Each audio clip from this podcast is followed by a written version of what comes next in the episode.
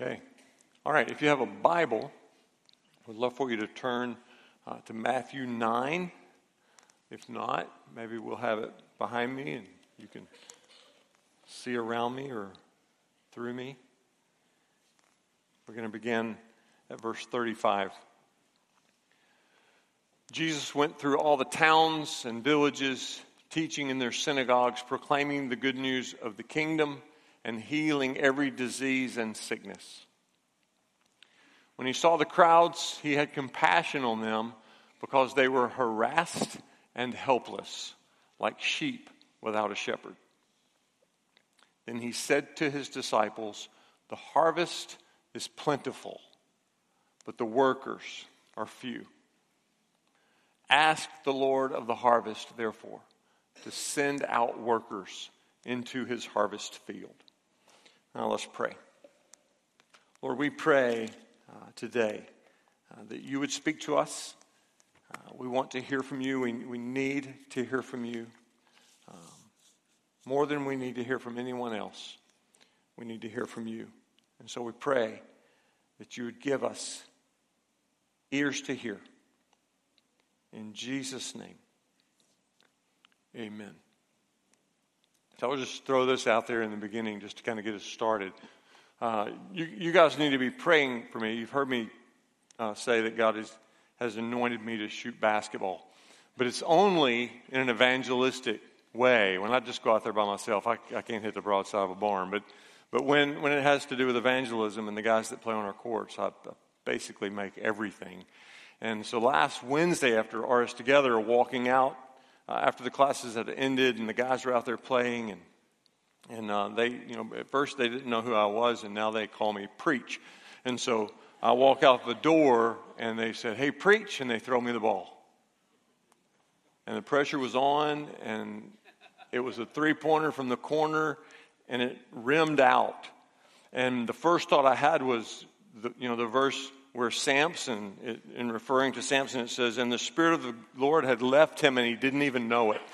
And uh, so pray that, this, that the Spirit, the anointing uh, for basketball returns. Because I, I need that. Okay.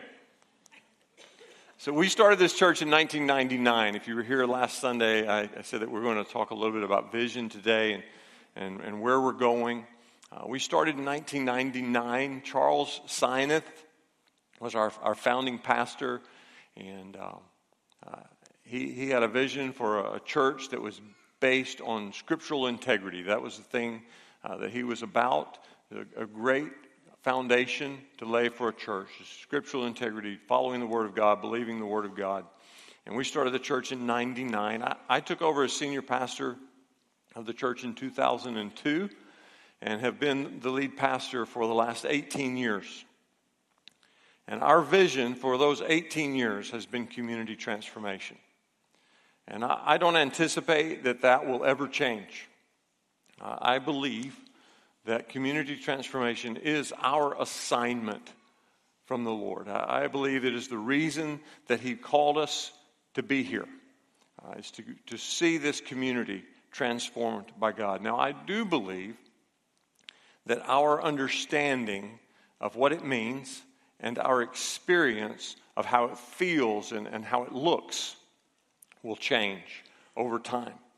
Uh, I believe that that is by design. I believe that is by God's design. I think He shows us now what we can see and what we can handle and, and what we can get our brains around, and then He takes us to another place and another place and another place. And I believe that His uh, revelation of the vision that He has given us is ever expanding.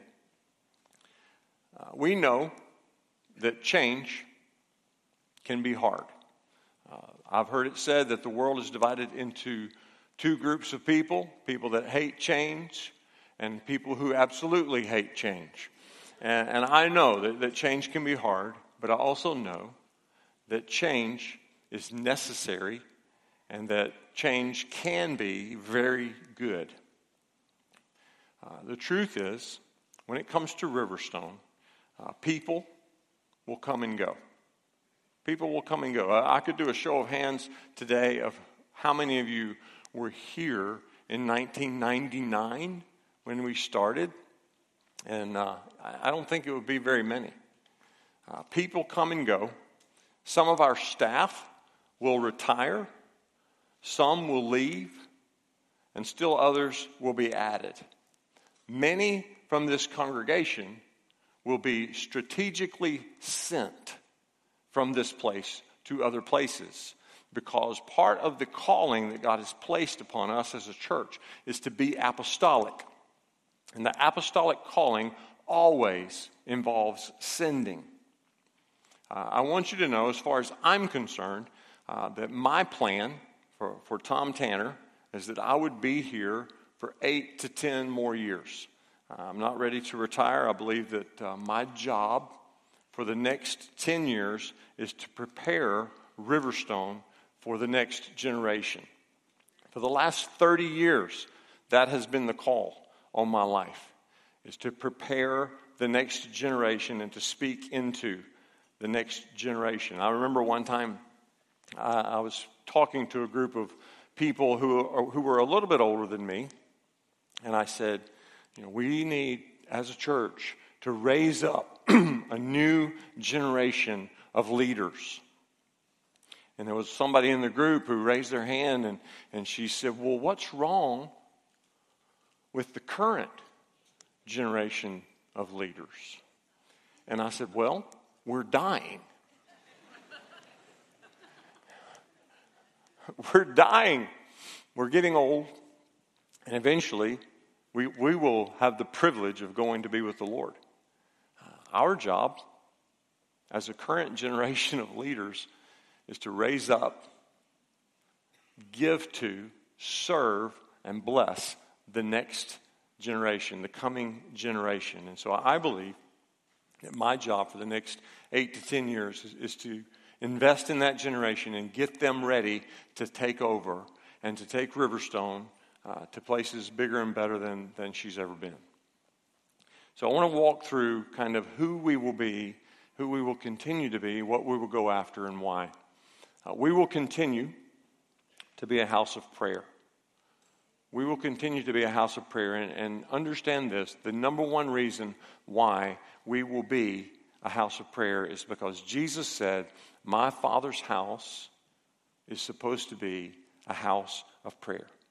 So we will seek to be a place that seeks God first. We will believe in a good, holy, powerful God who hears our prayers and responds to our prayers.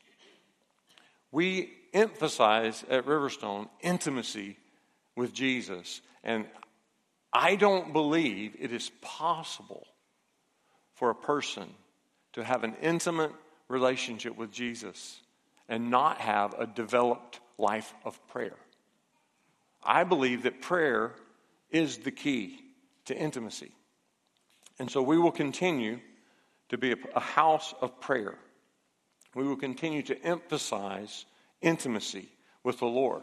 We will continue to call people into a personal relationship with Jesus. We will continue to be a church that says we don't want to make plans and then ask God to bless our plans. We will seek to be a church that gets before the Lord and says, God, what is the plan? What is the plan? You tell us what you want us to do. We will continue to be a house of prayer. Secondly, we will continue to be a house of worship.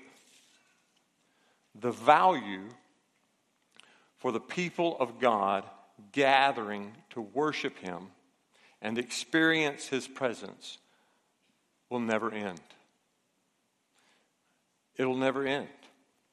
The value for the people of God gathering corporately to worship will never end.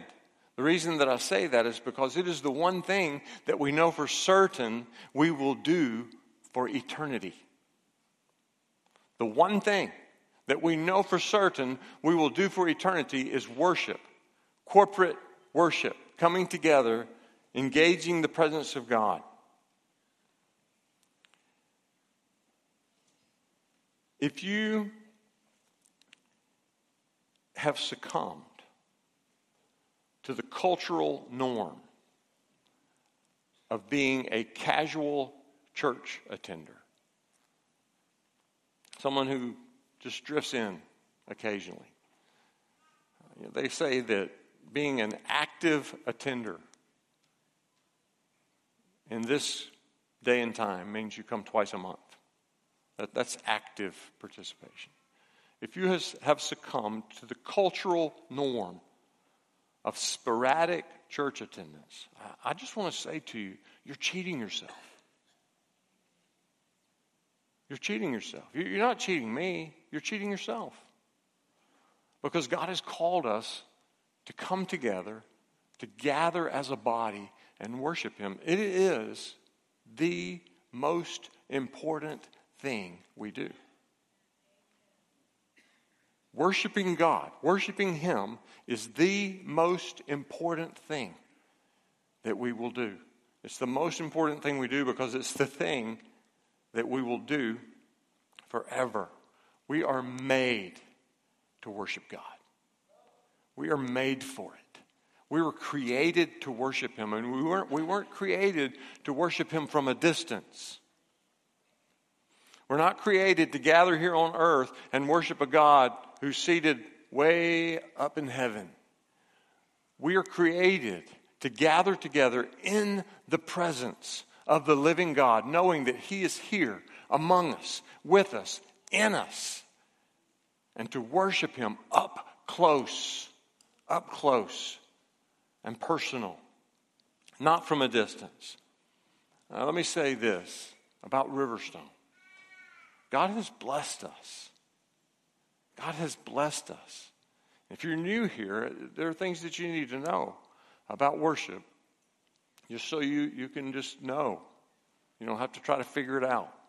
We worship longer here. We're not interested in singing two songs for 10 minutes and sitting down.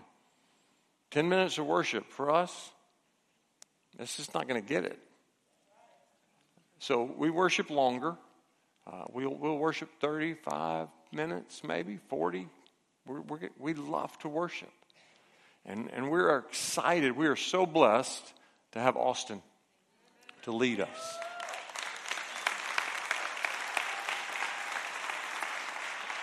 Austin and, and Alyssa and, and the rest of the team, who also have names. Uh, listen, guys, listen to me. They're not up here to perform, they're up here to call you to join them on a journey, an incredible journey into the heart of God. And there's no better place to be. And if you want to talk about community transformation, there is no place where transformation occurs more readily than in the presence of God in worship, in the heart of God. So we will continue to be a house of worship. We are His people, called to worship Him. Do not settle for less than He's offered. Do not. He has offered us this intimate relationship with Him that's real and alive. He has said, Come and worship me, not sing songs about me, not even just sing songs to me, but He has said, Come together and sing songs with me because I am in you, singing through you, singing to each other, worshiping corporately. It's incredibly important do not take it for granted. We will continue to be a house of worship. Uh, third thing, we will continue to believe God for healing. We will continue to believe God for healing. Streams and streams of people have come through the doors of this building seeking healing physical healing, relational healing, spiritual healing, emotional healing. People have been drawn here by the Spirit of God to find healing. God loves to heal. He is in the healing business, always has been. The scripture we read this morning talks about Jesus, that he was going from village to village and healing all the sick people. He, he loves to do that. And we will continue to believe God for healing. The night of healing prayer People come the last Thursday of every month, they pour into this building because they want, they're desperate for healing. The healing touch of God. And they come into this place and they get prayed for, and we have testimony after testimony after testimony of people being healed, radically healed in this place. And most of the ones who come for prayer, they don't go to church here. But they've heard. Riverstone is that church that prays for sick people. Let me tell you what my prayer is for Riverstone. This is my prayer that we will not be known as that church that prays for sick people. I pray that we will be known as that church that was a catalyst for all churches praying for sick people. I long for the day when people don't have to come from another church to Riverstone on a Thursday night to get prayed for for healing. Then we can turn our, our attention on praying just for the lost to be healed. But we will continue in whatever way uh, God calls us to, we will continue to pray for healing, to believe God for healing, to pursue healing uh, for our body and for our community. Uh, I, I, I, heard somebody say last week, or actually two weeks ago, I watched this uh, video that somebody sent me, and uh, it was a guy. He's actually actually a friend of mine, and he was saying that inner, inner healing shouldn't be necessary. That once you get saved, everything should be fixed. Well, it should be, but it's not. I mean, I, I don't know. I just, you know, I'm sure it's on our end, but I just know people who are messed up. I know people who love Jesus who are messed up, and, and one of them I know really well. I look at him in the mirror every morning. And people have issues, and we have emotional issues, and we have trauma in our lives, and we need to go deeper with the Lord. And inner healing is an incredible tool that God has given us. And sozo that we use here at Riverstone is just a tool. It's not sozo that does the trick, it's the Holy Spirit who does the trick, who brings the healing, but He's using this tool at our church, and we will continue to use this tool at our church for healing because we've seen the fruit of it. And we haven't seen anything that makes us want to stop. And so we will continue to believe God and pursue God for healing. Uh, we will continue to believe God and pursue God for the healing of families and the healing of marriages. If there is anything, any one thing that needs to happen to really turn our community around, it's the healing of the family. It's the healing of marriages. If, if we can become a place where marriages are strong, where families are strong and hungry for the Lord, we will see our community transformed. I, I, pray for a day where Cobb County is known as the place where marriages are strong. I'm just going to, you know, I, let's move to Cobb County. I don't, you know, from wherever you are in the country, we're having marriage problems. Well, okay, we can go to a marriage counselor or we can move to Cobb County. Why don't you just move to Cobb County and go to a marriage counselor and, and make, it, make it happen? We believe that God created the family. Marriage was his idea. Read about it. He put it in a book. Read about it. God created marriage, He designed it, He knows how it's supposed to work. And so we want to be a place where marriages are healed, where marriages are strong, where families are strong. We will continue to, to believe God for healing. Now, number four, we will double down on training and equipping because it is the job of the church. It's our job to train and equip the saints for the work of the ministry. I'm not sure when it happened. It was probably around the time of the Reformation. There were a lot of good things that came out of the Reformation, but one of the things that came out of the Reformation that maybe wasn't as great was that there was an ever increasing divide between the laity and the clergy. And we came into this place where the clergy were supposed to do all the work. And the laity were just supposed to come to church, and put money in the plate. And those days need to be gone. The job of the church is not to do the work of the ministry. The job of the church is to equip the saints to do the work of the ministry. And we will double down at Riverstone on training and equipping. That is the call of the body of Christ to train and equip and release. Train, equip, and release. RS Together classes are designed to train and equip the saints. Cell groups, home groups are designed to train and equip the saints.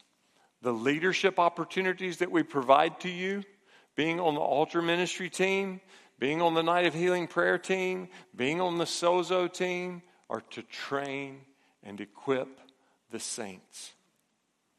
One of our hopes, if you are on the altar ministry team, praying for people up here on Sunday morning, our hope is that you will become so anointed in praying for people that you will not only pray for people here, but you will pray for people there.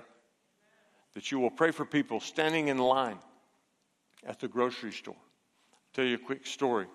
So, Mason, my son, who moved to Nashville about a month ago, or two months ago, or six years ago, I don't even know how long ago it was. A couple of months ago, he's on staff at a church up there, and he told me last week he, he was leaving church. They had just launched their new college ministry. He was on his way home. It was 11 o'clock at night.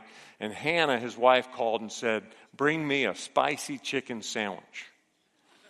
And so he goes to the drive through at Wendy's and he orders a spicy chicken sandwich.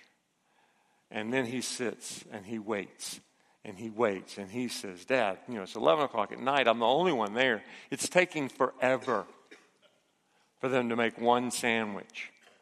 And I find myself getting impatient. And he said, and then I just stopped and I said, okay, Lord, I can sit here and complain about how slow they are, or I can ask you what you're up to.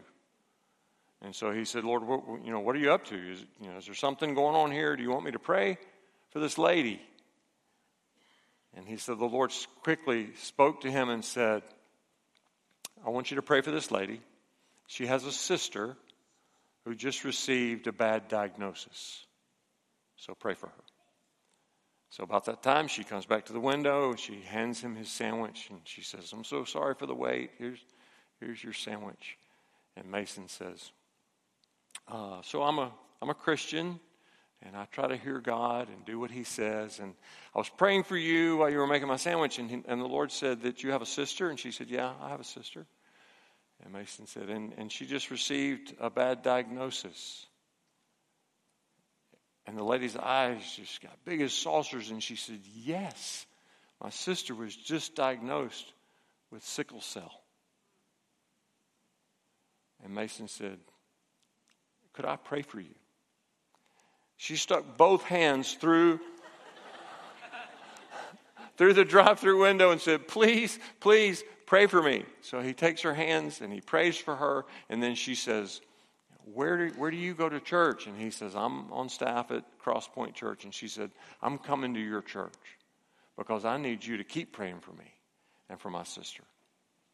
So, guys, yes, we want to pray for people here. It's important.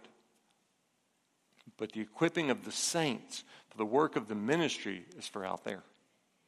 The equipping of the saints for the work of the ministry is out there so that you can pray for people in the drive through at Wendy's or Chick fil A, wherever you go.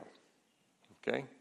So, more than ever before, we will double down on training and equipping. And then, fifth and finally, more than ever before, we will turn outward. We will turn outward. We will seek to serve and add value to our community. To serve and add value to our community. Uh, Brooke had a conversation with someone in the community recently, and, and we were offering our services. We were basically saying, How can we help you? And you know what the response was? What, what do you want from us? Basically, what, what do you want from us? And she said, We don't want anything from you. We want to give to you. We, we want to do for you whatever you need. We're not looking for anything in return. And, and this grown man was brought to tears because there was a church out there who just wanted to give to them and not take from them. We are seeking to add value to the community. If you look up the Greek word ecclesia, most definitions will say church. But originally, what ecclesia meant was a gathering of elders, believers, to discuss how the church could add value to the community. It's not just about us, guys. God has called us together to make them better, to make the community better. We want the people of Cobb County to say, We're so glad Riverstone exists. Do you go to Riverstone? No, never been there. But I'm glad they exist because they make our community better. We will intentionally turn outward and we will intentionally reach out to people that others have forgotten. We will intentionally, intentionally through Alpha and through other ministries of Riverstone, seek to engage in relationship and, and call home people who have wandered and people who have never known the Lord. People that have been kicked to the curb, people that have been dismissed, the people that Jesus called the least of these will become our brothers and sisters, and we will intentionally go after them. We will plant churches that plant churches. In the last 12 years, since we moved into this building in 2007, in those 12 years, we've planted seven churches. Now, in this day and age, a lot of people are planting churches, and the average, about 50% or, or 40% of those churches survive. We've only had one church that didn't make it. We will intentionally plant churches that are healthy, going after the right things, doing things the right way. We will plant churches that plant churches. Now, we all know, uh, because we've come here, we've gathered in God's presence, we've experienced the presence of God. We know that God's presence changes a room. We know it. You've heard me tell stories. I, there was one time in Florida where I walked into a room that was so thick and so heavy with the presence of God that I turned around and walked back out took a deep breath, and went back in. It was like I was going underwater. It was so thick. But the tangible presence of God changes a room. He is so real and He is so present that He can change the atmosphere in a room. Now, here's our question We believe that He can change a room.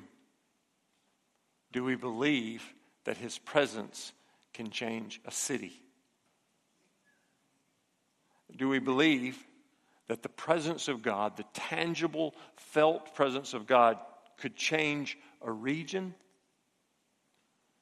I believe if he can change a room, he can change a region. He can change a state. He can change a nation. Right? He can change a world. There's no limit. You know what God does first before He changes a city? He changes a person. You know what the key to the tangible presence of God in a room is? The tangible presence of God in people. You and me. Us being changed us being transformed into the image of God. You and me looking more and more and more like Jesus. First, God changes us, And then, because He is in us, we actually have the power to change the world. Think about how crazy that is. Think about how radical that is to, to think that you and I have the power to change the world. We do. It's not our power, it's God's power, but God has put His power in us through the Holy Spirit. And we actually can change a room when we walk into it, if we walk into it intentionally, allowing the Spirit of God to be released from us. God put us on this corner. God put us on this corner. When we were looking for property, we looked all over the place, and every time we'd pass this corner, my wife says, You know, that's our corner, right? And I said, Well, you know, there are other places. We want to look around and get, you know, the best place. And she says, You know, that's our corner, right? And so here we are. God put us on this corner for such a time as this. The world is confused and lost and losing hope. And the question in their hearts is Is this all there is? Is this all there is? I have a friend named Rich. And Rich is a pastor and uh, his father was a pastor in a, a major denomination. And Rich left that denomination to plant an independent church. He just believed that, that there was more. He believed that God was calling him deeper and calling him to more. And so he left the church of his childhood, the church where his dad was still a pastor, and, and he planted this independent church. And and one Sunday, his dad came to visit.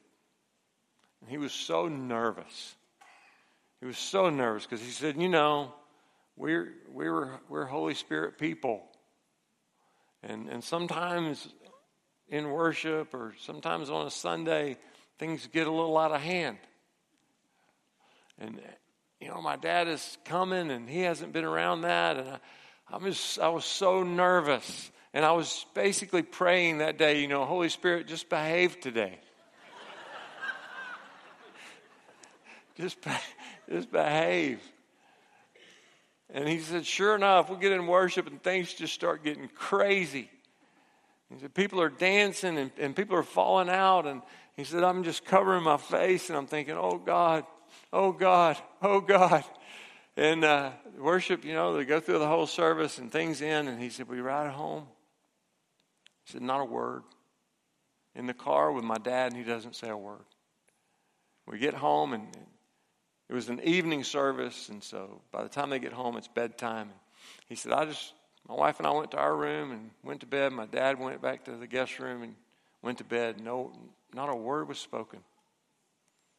He said, I got up the next morning. I heard my dad knocking around in the kitchen. I think he was in there trying to make coffee and trying to figure out where things were. And he said, I got up and I went in the kitchen and there's my dad. And I said, Dad, are you okay? And he said, My dad looked at me and a big old tear rolled down his face. And he said, Son, all my life I knew there had to be more. There had to be more. We are Holy Spirit people. We're not ashamed of it. We're not going to hide it. It's what makes us alive. It is the power of the Holy Spirit that will allow us to be agents of change in this community. We were made for this time. There's never been a time in history that I would rather be alive than right now because the world is lost. The world is confused. The world is angry. The world is asking, Is this all there is? And we have the answer. We have the answer. This time, right now, is our greatest opportunity, our finest hour, the best time ever to be alive.